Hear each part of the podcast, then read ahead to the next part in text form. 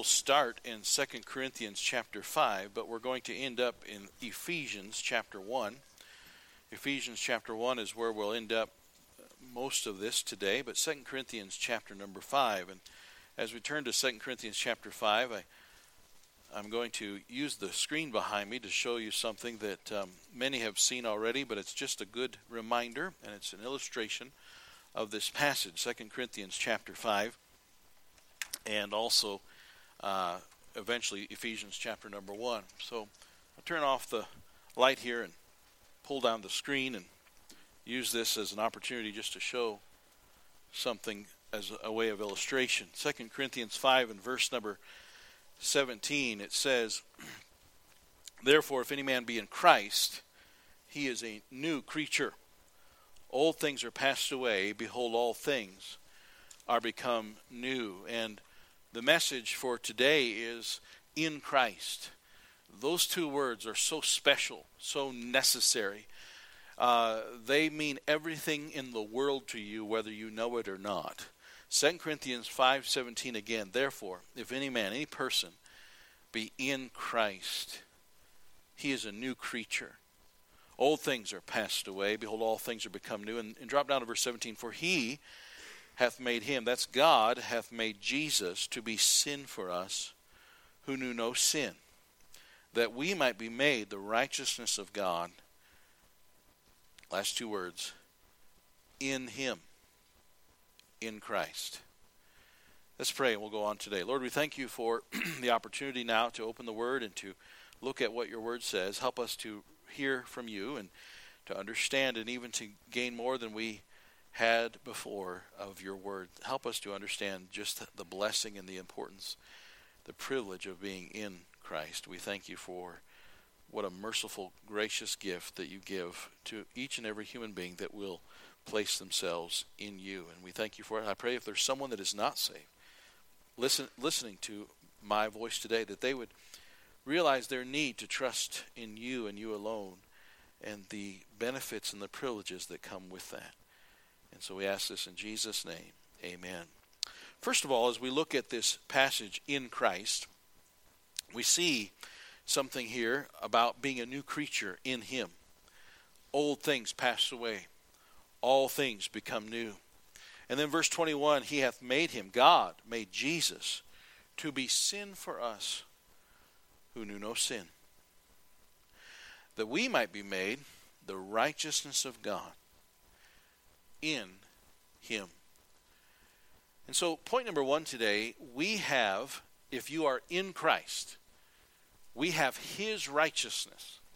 And the way I illustrate that is with two columns. And I've done this many, many times. And I'm not saying it's a great illustration, it's just something that I probably heard from somewhere or, or whatever. But I have these two columns behind me, and they illustrate Jesus' righteousness and mine. And the truth is, mine should be solid black, but then you'd have a hard time understanding the point. So, uh, because actually, that column that you see on the screen is just from about age five it got worse after that. Uh, but that's my sin under my column. And when when Jesus Christ saved me, when he cleansed me and gave me a righteousness that I cannot earn. And you can try real hard all your life to have self righteousness, but you'll find in the end of, of time that it won't impress God. And uh, behind self righteousness is still sin and uh, a self that is not impressive to God. But God made Jesus to be sin for us, who knew no sin. And so when I received Jesus Christ as my Savior, it was as if He crossed out our names and traded places with us. And it's as if I now have His righteousness and He took my sin. That is what that verse is saying there. That God made Him to be sin for me who knew no sin. That I could be made righteous in him. You ask me, why are you going to heaven? It's not because I'm a pastor. It's not because I'm an American. It's not because I'm this or I'm a that. No, no, no, no. It's because that right there. Because I'm righteous in him, not in myself. I don't have any self righteousness. In fact, Isaiah says all our righteousnesses are as filthy rags. And so the blessing of being in Him is I have His righteousness on my account, and He took my account and died on the cross to pay for it. The Lord Jesus Christ died for the sin of the world. It's already paid for. But this transaction hasn't happened yet unless you've asked Him to. Unless you have asked Him to receive you and to save you, this part that I'm showing you right now has not happened for you yet. You need to be born again. You need His righteousness, and you need Him to take your sin on your on your account for Him for Him to pay for that. And that all comes through that phrase in Christ or in him. That's why, how we can say, In Christ I am a new creature.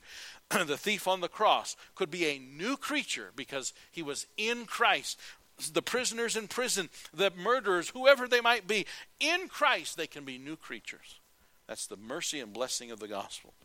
In Christ, new creatures. I saw this on social media a while ago, and I think it's a great way to illustrate how gracious God is to us. Saul became Paul. Saul, the, the Pharisee who persecuted and hounded the Christians in the early days of the, of the early church. Saul, the great persecutor, and was involved with the stoning of Stephen and certainly probably the, the death of others, and certainly people were, uh, and their lives, families were torn apart because of Saul. People went to heaven early, like Stephen, because of people like Saul. And yet, Saul got saved. Saul's wickedness was taken on Christ's account. And Jesus said, It's hard to kick against the pricks. And Saul turned to the Lord Jesus Christ and was born again. And his name was later changed to Paul, and he's now known as the Apostle Paul. And someone said so, so eloquently and so beautifully that this is how God's grace works. When Saul finally died, when Paul, the Apostle Paul, finally died, he was greeted by the Christians that he sent there earlier. He was greeted by some of the Christian martyrs that he had a part in sending there. Isn't that amazing grace? That's what salvation is. It's Jesus taking my sin and giving me a righteousness I did not earn. And so I, uh, I, I saw this as well. It's the same concept the idea of Christ's righteousness being imputed on me and his sin being, my sin being taken on him. Now, that's point number one. In Christ, we have his righteousness. But it doesn't stop there. And if it did stop there, it would be good news enough. I mean, just being saved is awesome. Just being born again and on your way to heaven. And, and pretty much that's what the thief understood. I'm going to heaven today as he hung on the cross next to Christ. But you know what? There's more to it than that. This in Christ has so many more benefits than that. Being in Christ isn't just being born again and having a righteousness that, that is allowing you to go to heaven because it's His righteousness. There's some other things the Bible teaches us, and we can look at those together as we look at Ephesians chapter number 1. and Ephesians chapter 1, there's a, a word in there that uh, matches with Romans chapter 8. And so I will read something out of Romans chapter 8 as well, but I'm going to be mainly basing in Ephesians chapter number 1 for a minute. But Ephesians chapter 1 uh, and verse, well, just we'll just start in verse number uh, 3. Blessed be the God and Father of our Lord Jesus Christ, who hath blessed us with all spiritual blessings in heavenly places in Christ. This whole thing's about being in Christ. Now, if you're not saved and you're not born again, you're not in Christ. You might know about Christ. You might know a lot about Jesus Christ, but if you're not in Him, you're not born again and you're not on your way to heaven. A lot of people have a false Christ. You know, the Bible warns us of another Jesus and another gospel. But the Christ of the Bible, in Christ Jesus, this is what you have. Verse 4 According as He hath chosen us in Him before the foundation of the world that we should be holy and without blame before him and in love, having predestinated us unto the adoption of children by Jesus Christ to himself, according to the good pleasure of his will. Verse 10 of Ephesians 1 says, That in the dispensation of the fullness of time he might gather together in one all things in Christ, both which are in heaven and which are on earth, even in him. Chapter 3, verse 15 says, The whole family, in, in, in whom the whole family, heaven and earth, is named. You realize that we have that word there was in verse number uh, 5 and 6 adopted when you are born again, when you are saved, when you are in Christ, you are adopted. See, Jesus is God's only begotten Son. But salvation puts me in Him. Salvation gives me the ability to be a joint heir with Christ. I am considered a son of God, not because I was born a son of God, but because I am in Christ, who is the Son of God. And because I am in Him, I'm adopted. Just like He is the only begotten, I'm considered a son as well. That's what Romans 8, verse 14 says For as many as are led by the Spirit of God, they are the sons of God. For ye have not received the spirit of bondage again to fear, but ye have received the spirit of adoption, whereby we cry, Abba, Father. Talking to someone recently about the fear that religion can bring. You know, if you have the real thing, you don't have to be motivated by fear. The Bible says God has not given us the spirit of fear, but the power of love, of power and of love and of a sound mind. If you're just a foster child, there's always the fear of getting kicked out. But if you've been legally adopted, you are His, and He is yours. And no matter how misbehaving I have been since my adoption, I am His, and He is mine. I was telling someone recently about the difference between relationship and fellowship. When you are born into God's family, you are related. You are one of his. You are you are related. You might say, "Well, that's not biologically correct." Doesn't matter. The Bible tells us that we are born again. Birth makes you related. it's not just adoption like we think of it, it's a new birth, new creature. In Christ, he's a new creature. Old things are passed away. Someone might say, Satan might say, Yeah, but they've got a past and they used to be this and they weren't born into God's family. That's true, but they've been born again. And so they have a new lease on life. They are born into God's family. They are adopted. They are new people. And so relationship is something cannot change. I, I, go back sometimes and I'll visit people I haven't seen for a long time, and, and, and they'll say to me, You look just like your dad. you know something? I think they're right. I, I looked at a picture. My dad does take after me. You know, you can't change your relationship. When you're related, you're related. And there's been times not recently, but there were times in my life where my father might have said, uh, I don't want anyone to know he's my son. But even if he said that, he couldn't change the relationship. If you're saved, that can't be changed. If you're born again, you is born again. But fellowship, fellowship's different. See, that was the problem. When I wasn't right with my father, the relationship was there, but not the fellowship. We use the word re- relationship in the wrong way. Re- when usually when we talk about relationship, we're usually talking about fellowship. And and fellowship is something that can be broken and can be harmed and scarred but relation cannot. And so I'm thankful because this adoption gives me a new birth and I am a part of the family of God. It says, As many as are led by the Spirit of God, they are the sons of God. You have not received the spirit of bondage again to fear. I don't have to fear of losing this adoption. I don't have to fear being kicked out of the family. The Bible does not teach that. God has not given us a spirit of bondage again to fear, but ye have received the spirit of adoption, whereby you we cry, Abba, Father.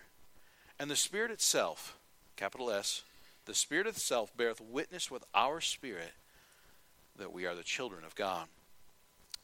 In my younger years, I doubted my salvation. As a young man, maybe seventh, eighth grade, I, I, I, I, I doubted some things. I wondered, you know, because honestly, as a young boy, when I trusted Christ as my Savior, I, I wondered, did I really understand? And the truth is, I didn't understand all of it. But you know what? I understood enough of it to know I need to be saved. But I think as time goes on, you, you, you, you, all of a sudden realize I didn't appreciate the gift at the time I received the gift. Anybody else besides me been there? And you know what? That doesn't mean you didn't get saved. You just didn't appreciate how much of the gift you got when you got the gift. And I would doubt sometimes. I'd wonder. But then my friend Billy had a father who was not saved. He, his mother was a Christian, but his dad wasn't. And, and uh, everybody knew that. And so we would always pray for Billy's dad to get saved. And we'd pray. And I, as even as a sixth grade, seventh grader, I'd pray.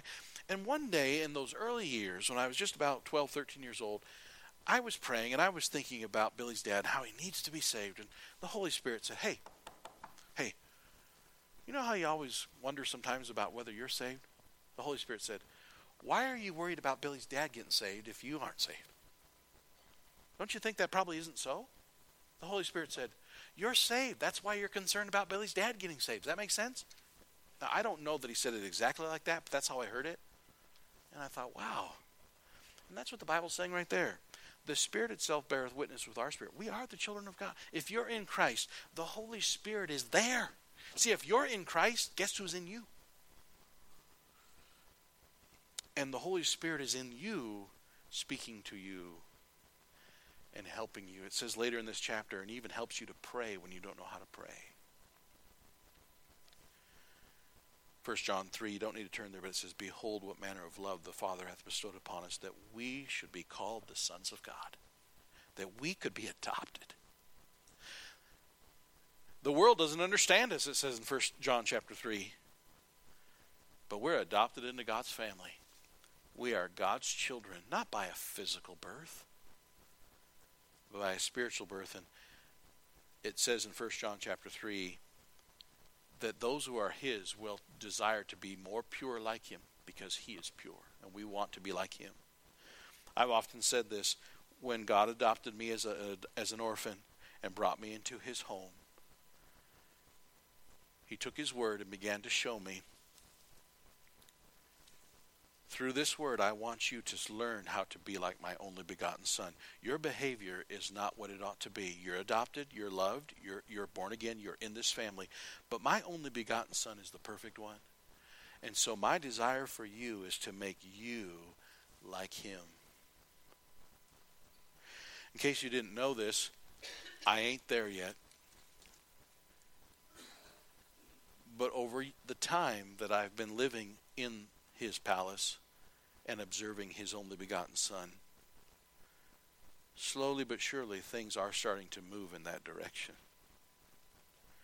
The Spirit itself beareth witness with our spirit that we are the children of God. See, when you are saved and you are in Christ, you have His righteousness, not yours. And you have been adopted, born again into the family of God. And Romans 8, verse 17 says, And if children, then heirs. You know, if you're a child, you get to inherit something. If children, then heirs. Heirs of God and joint heirs with Christ. This is amazing. I have a joint inheritance with the Son who deserved it all. See, if Jesus Christ hadn't died on the cross for any of us, if he had not died on the cross, he would get to keep it all for himself. And not only did he die to save us from hell, but he died to give us his inheritance. You know who deserves to be in heaven? Jesus. Nobody else. But you know who gets to go to heaven because of Jesus? All of us who are in him. If I were to stand before heaven's gate, I won't have to say this because I already know who I am. But if I stand before heaven's gate, why should we let you in? I'm a joint heir with the one who gave me his inheritance. That's why I get to be here. I'm a joint heir with Christ. Go back to Ephesians chapter 1, verse 10 and 11. That he might gather together in one all things in Christ, both which are in heaven, which are on the earth, even in him. Verse 11. In whom, in Jesus, in Christ, in whom also we have obtained an inheritance being predestinated according to the purpose of him who worketh all things after the counsel of his own will, that we should be to the praise of his glory, who first trusted in Christ, in whom, in Christ, ye also trusted, after that ye heard the word of truth, the gospel of your salvation, in whom also after that ye believed, ye were sealed with that Holy Spirit of promise. I have an inheritance that I don't deserve. Verse 18 says, The eyes of your understanding be enlightened that ye may know what is the hope of his calling and what is the what the riches of the glory of his inheritance in the saints. It's his inheritance, but we have it. Verse 20 it says, Which he, he wrought in Christ when he raised him from the dead and set him at his own right hand in the heavenly places. Chapter 2, verse 6 says, And hath raised us up together and made us sit together in the heavenly places in Christ Jesus. See, Jesus is sitting at the right hand of the Father, but because I'm in him, I'm considered there also. I have a reservation. You ever show up somewhere and you didn't have a reservation? When I get to heaven, the reason why I get to go in is because I got a reservation. And He has made me sit together in heavenly places in Christ. I have this inheritance not because I earned it, not because I deserve it, but because I'm in Him and He saved me. I have a joint inheritance. Along the same lines in Ephesians chapter 1, again in verse 3 and 4 Blessed be the God and Father of our Lord Jesus Christ, who hath blessed us with all spiritual blessings in heavenly places in Christ according as he hath chosen us in him before the foundation of the world. Verse 11, in whom we also we have obtained inheritance being predestinated. Now, there's a lot of people who are getting sideways about about this these verses, and it's because I think they just missed the point here. There's something called Calvinism. I reject it. It's the idea that God has decided before the foundations of the earth who would be born and be saved and who would be born and be lost. And you're just predestined to go to heaven and you're predestined to go to hell. I heard uh, a well known preacher, John MacArthur, say something very similar to that on the radio a couple weeks ago. He's, he's very well known, he's heard on the radio. Listen, I reject it. The idea that God predestines people to hell, that's not in the Bible. You say, but Pastor, chosen is in there and predestined is in there. So how in the world can you listen? There's only one person that's chosen, and there's only one person that's elect, and there's only one person that's predestinated. His name is Jesus. Isaiah 42 clearly tells us that Jesus is the elect. But, Pastor, the Bible also talks about other saints who are elect. Yes, and you know how anyone else can be elect? It's the title of our sermon In Christ. Years ago, before the days of computer, there was a man in California who got on an airplane. His desire was to go from Southern California to Oakland, California. Somehow, through human error, before the days of barcodes and all that kind of stuff that kind of keeps everything perfectly ordered, you know, with computerization and all that. When it was back in the old days of, you know, people hand punching and crossing off names. This poor man got on a plane and he thought he was going to Oakland, California, and he ended up in Auckland, New Zealand.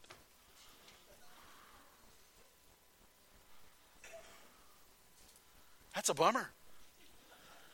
That's a lot longer flight than Oakland, California. He probably didn't pack very well. But you know why it happened? Because he got on the plane that was predestined to go to Auckland. See, if you get on something that's predestined, you is going whether you liked it or not. And the reason why I'm going to heaven is I'm in Christ. And he's the one that's going. See, when Noah had that ark, it was predestined to float.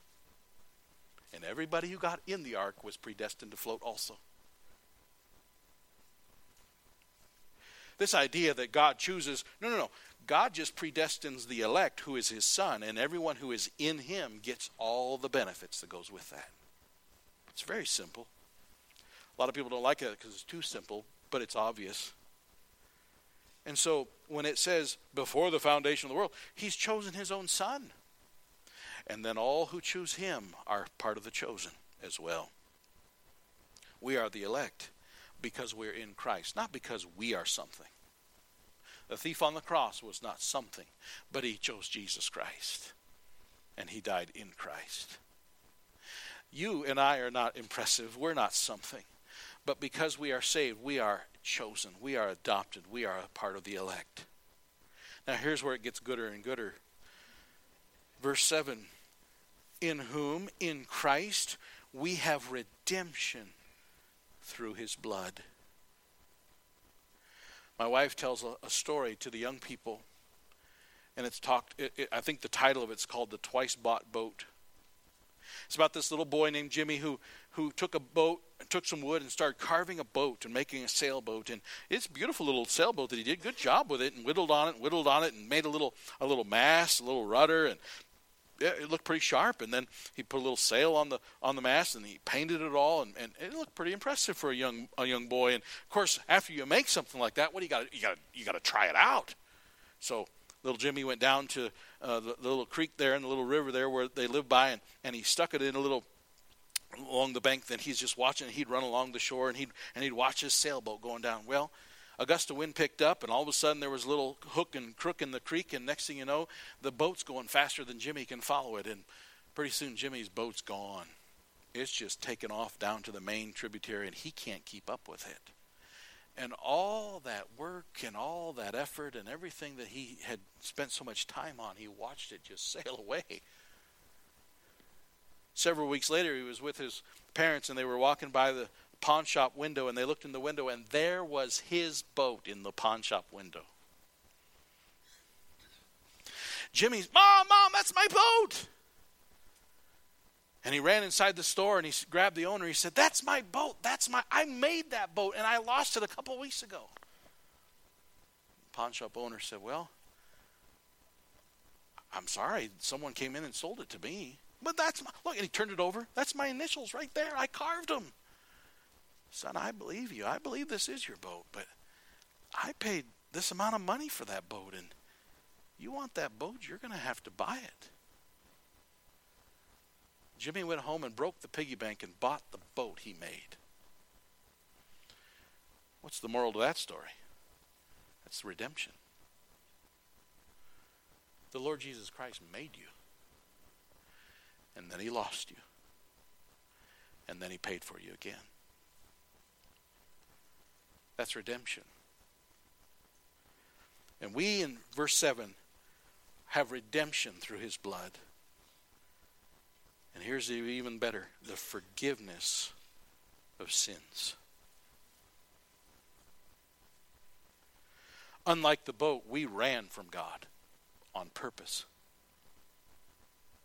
We, we sinned selfishly. We disobeyed the Word of God we got ourselves into a mess. And it's amazing. But Romans 8, verse 1 says, There is therefore now no condemnation. If you'll read it with me, Romans 8, verse 1 There is therefore now no condemnation to them which are always good people. Oh, I'm sorry, that's not what it says. There is therefore now no condemnation to them which give a good amount to the church's offering no. There is therefore now no condemnation to them which are in Christ Jesus, who walk not after the flesh, but after the Spirit. For the law of the Spirit of life in Christ Jesus hath made me free from the law of sin and death. Maybe you have a criminal record. And maybe someone points their finger at you and they say, I happen to know your past. You go to Romans chapter 8 and you say, But there's no condemnation to them who are in Christ Jesus. This world has condemnation, but guess what? This world's going to pass away. And, and, and all the records are going to pass away. And the thief who died on the cross because of his crime entered heaven with no condemnation because he was in Christ Jesus.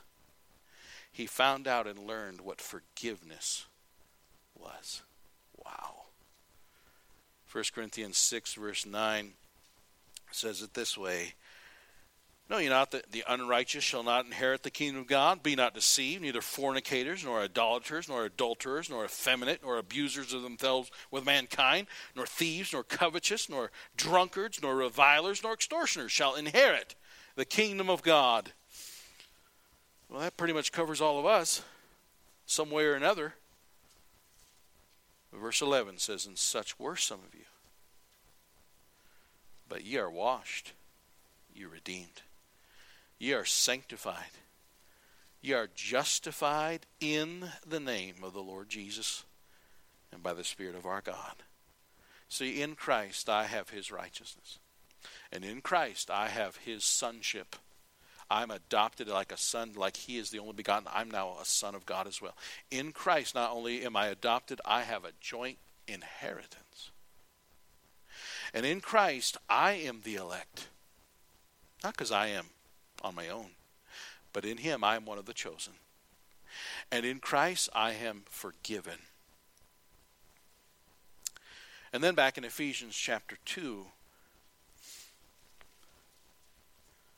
it says in verse 8 For by grace are you saved through faith, and that not of yourselves. It is the gift of God, not of works, lest any man should boast. For we are his workmanship, created in Christ Jesus unto good works, which God hath before ordained that we should walk in them. In other words, anyone who gets adopted, he he previously ordained that that's what would be the plan that you would walk in the steps of Christ. So in Christ I am his workmanship. I am a new creature as we read earlier. Old things are passed away. All things become new. I'm his artwork. I own a couple Jon Crane paintings, not very big or expensive ones, but I own a few, and I impressed. I'm impressed with his artwork, and if if I'm waiting to get into the Alpine, I'll walk a couple blocks down and walk through the store and look at the artwork, and um, and a lot of times, a lot of times, I can recognize his painting without even having to go look in the corner to see if it because there's other artists in there, other paintings in there, and and I can recognize that's a Jon Crane. And I look in the, and, and of course I, but since I'm not an expert, I look in the corner. Yep, there's his name. There's another guy's name is Thomas Kinkade. I can recognize a Thomas Kinkade because it's just the way he paints, painter of light. And I'll and I'll that looks like Thomas. I look, yep, there's his name. And then there's this um, this cowboy uh, painter uh, from Montana. Uh, all of a sudden, my mind went blank. I can't say his name. Anybody want to help me out? Yeah, Charlie Russell. Why couldn't I say that? Charlie Russell. We used to have a Charlie Russell painting.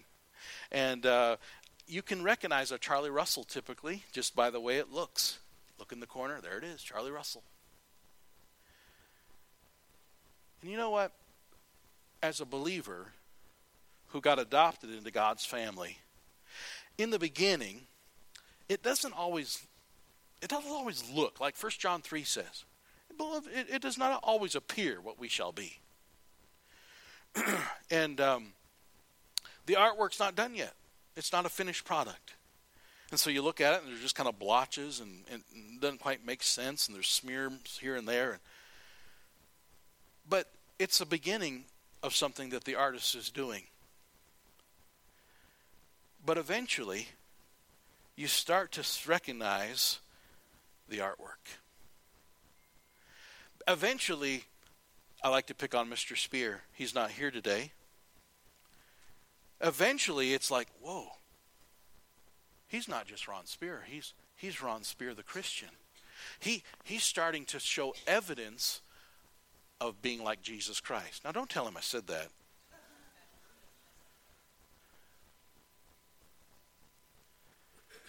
Have you ever been at a store or somewhere in a large gathering and, and you say,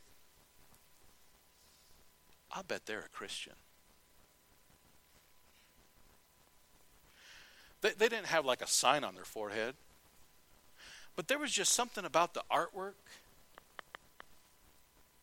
that reminded you of the author. And they didn't have to wear a bumper sticker or even have a necklace with a cross on it. There's just something about them that's like, and so you go up to them and say, Are you a believer? Are you a Christian? I thought so. Before I even examined the corner to see the name, I recognized. See, when you're in Christ, you're a new creature. And we are His workmanship.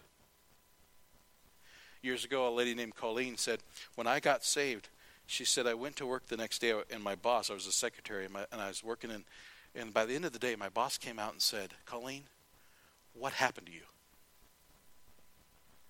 What's, what, what's, what's happened to you? She said, I, I guess there was enough change in one day that she started noticing something. Maybe I just wasn't saying the things I used to say or complaining. But I'm just saying, sooner or later, all of a sudden, people are like, I've seen that painting before. Or I've seen a painting like that before. You remind me of the artist. Isn't it a blessing if you remind someone of God, the artist? But let me just say, you don't remind people of God, the artist, when you act like your old self. But when you're in Christ and He's making you a new creature, old things start to pass away and all things start to become new. And now it's not our work, but His workmanship begins to take over and to develop into something that points people to the artist. And if you say, but Pastor, I'm embarrassed about my old life. I'm embarrassed about the days when I lived in the orphanage. And I don't I'd rather not people know about that. Listen to me. If they know about it and they see what he's done now, don't rob the artist of his glory. Don't rob the artist of what people because your painting can point and people can say, I can't believe what he did with you. Yeah, but that's because he's God. We're his workmanship. And then number seven, I mentioned how that in Ephesians chapter 3 it says, Of whom the whole family in heaven and earth is named. I'm part of the family of God, and so is Abraham. Galatians chapter number 3 King David and I are in the same family. Every believer you read in the Old Testament is my family too. You and I, if we're saved, we're part of the family of God. The whole family, a lot of them are in heaven, some are still on earth, but the whole family in heaven and earth is named in Galatians chapter 3 and verse number 7. It says, Know ye therefore that they which are of faith, the same are the children of Abraham? Verse number 9 says, So then they which be of faith are blessed with faithful Abraham. Verse number 16 it says, Now to Abraham and his seed were the promises made. He saith not unto seeds as of many, but as of one, and to thy seed, which is Christ.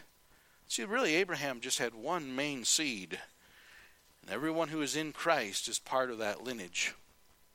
And verse 26 says, For ye are all, no, excuse me, verse, uh, uh well, uh, I'll go to 26 for the sake of time. For ye are all the children of God by faith in Christ Jesus. This is what Jesus was telling Nicodemus. I know you're proud of your lineage and where you came from, but that's just physical and that's just temporary. But Nicodemus, if you want to see the kingdom of God, you must be born again.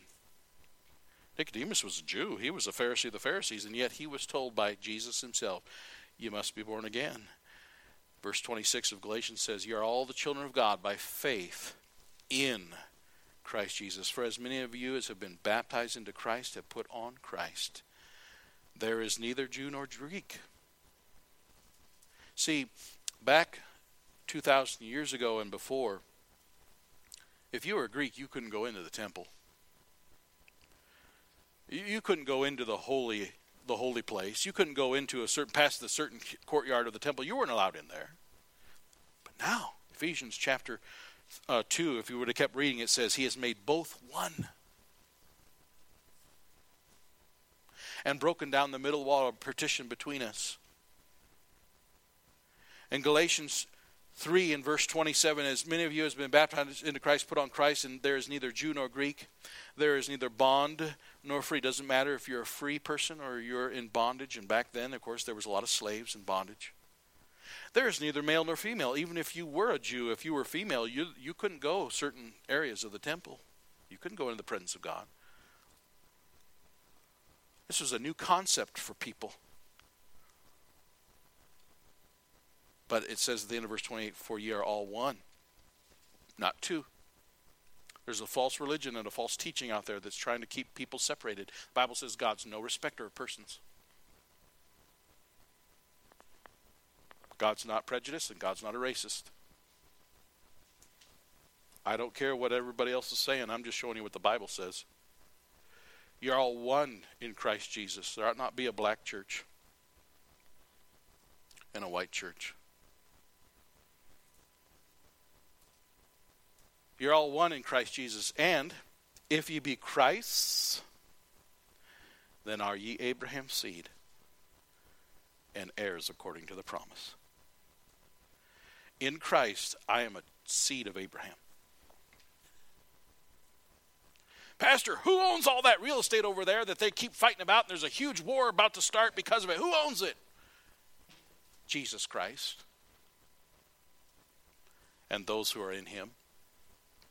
Oh, I don't like that. Well, a bunch of temporary people.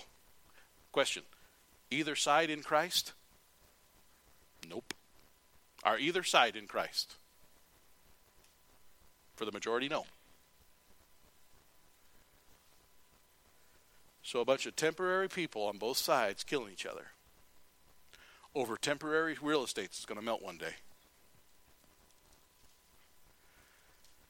But I am in Christ, and so therefore I am a child of Abraham according to the Word of God. Well, Pastor, that means you own it. I've been there. I don't want it. It's a mess. Instead, I read about a new heaven and a new earth, a new Jerusalem. I'm looking forward to that. Besides, I'm not in charge, he is. He said, I don't know about that. Romans chapter 2, verse 28 and 29. Romans chapter 2. For he is not a Jew, which is one outwardly, neither is that circumcision which is outward in the flesh, but he is a Jew which is one inwardly, and circumcision is that of the heart, in the spirit and not in the letter, whose praise is not of men, but of God. See, I said it at the beginning, I'll say it again. That phrase, in Christ, changes everything. If you are a religious person but you are not in Christ, let's say you're Nicodemus, the Jew, the Pharisee, and you never got saved. I think Nicodemus did get saved. I think Nicodemus did get born again. But if you are a religious Pharisee Jew and you've got all this pedigree and lineage that you can point to, but you die without being in Christ, you know where you go? You go to hell. Doesn't matter what your pedigree is. Let's say that you are one of the most sleaziest, worst human beings the world's ever seen. You are just disgusting as a human being. But before the end of your time on earth, you receive the gospel and you are born again and you are saved and you are now one of the chosen because you are in Christ. I'm saying that that person who does not deserve it is in Christ and will go in before the person who thinks they deserve it because of Christ. This does not hamper me in my dealing with human beings. My father used to be a prison chaplain. My father would lay on the floor and talk to this little slot where they would feed, they'd slide the food in, and then the empty tray would come back out. These guys were on death row, they're solitary confinement. He'd lay on the floor and he'd talk to these people. He couldn't even see their face. And he talked to them about Jesus Christ.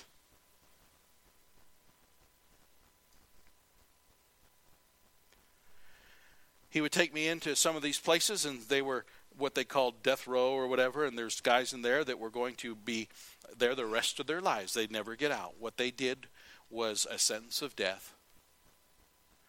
And he would take me in as an 18, 19 year old young man, and I would go in and I would meet these guys. And you can be sure I was a little bit apprehensive. But I am so thankful for that experience because I walked out of that prison that day, and I've been in the Wyoming State Prison, I've been in the Washington State Prison, and I've been in McNeil Island Prison in Washington.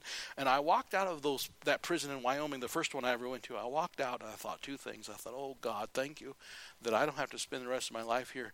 But then I realized something. Oh God, help! Thank you for helping me to see that even though there are people who probably naturally deserve to spend the rest of their lives paying for the crime they've committed, I know that I met Christians in there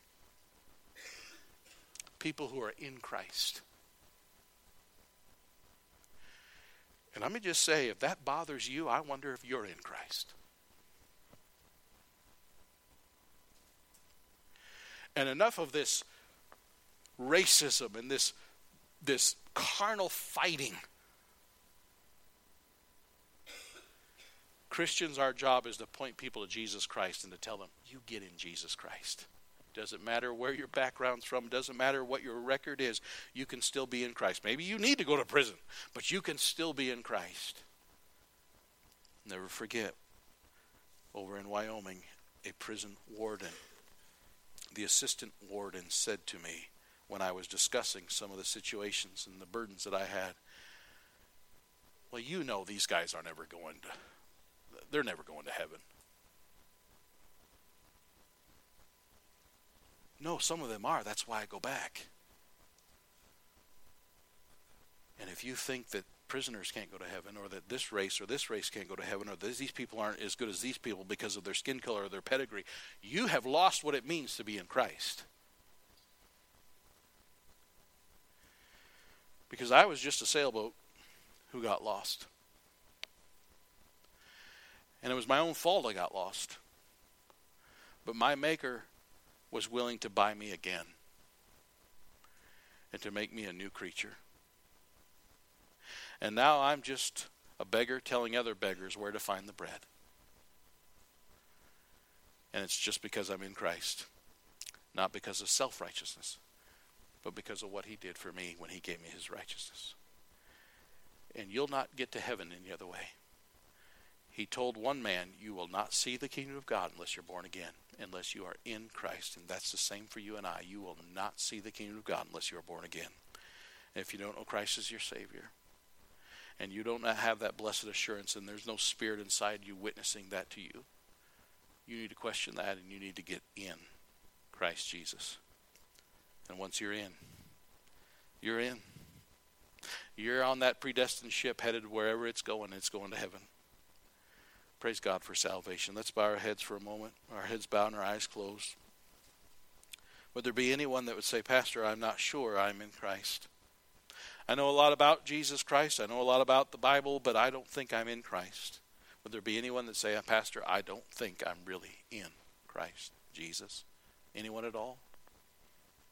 Just raise your hand and say, That's me, Pastor. I need help.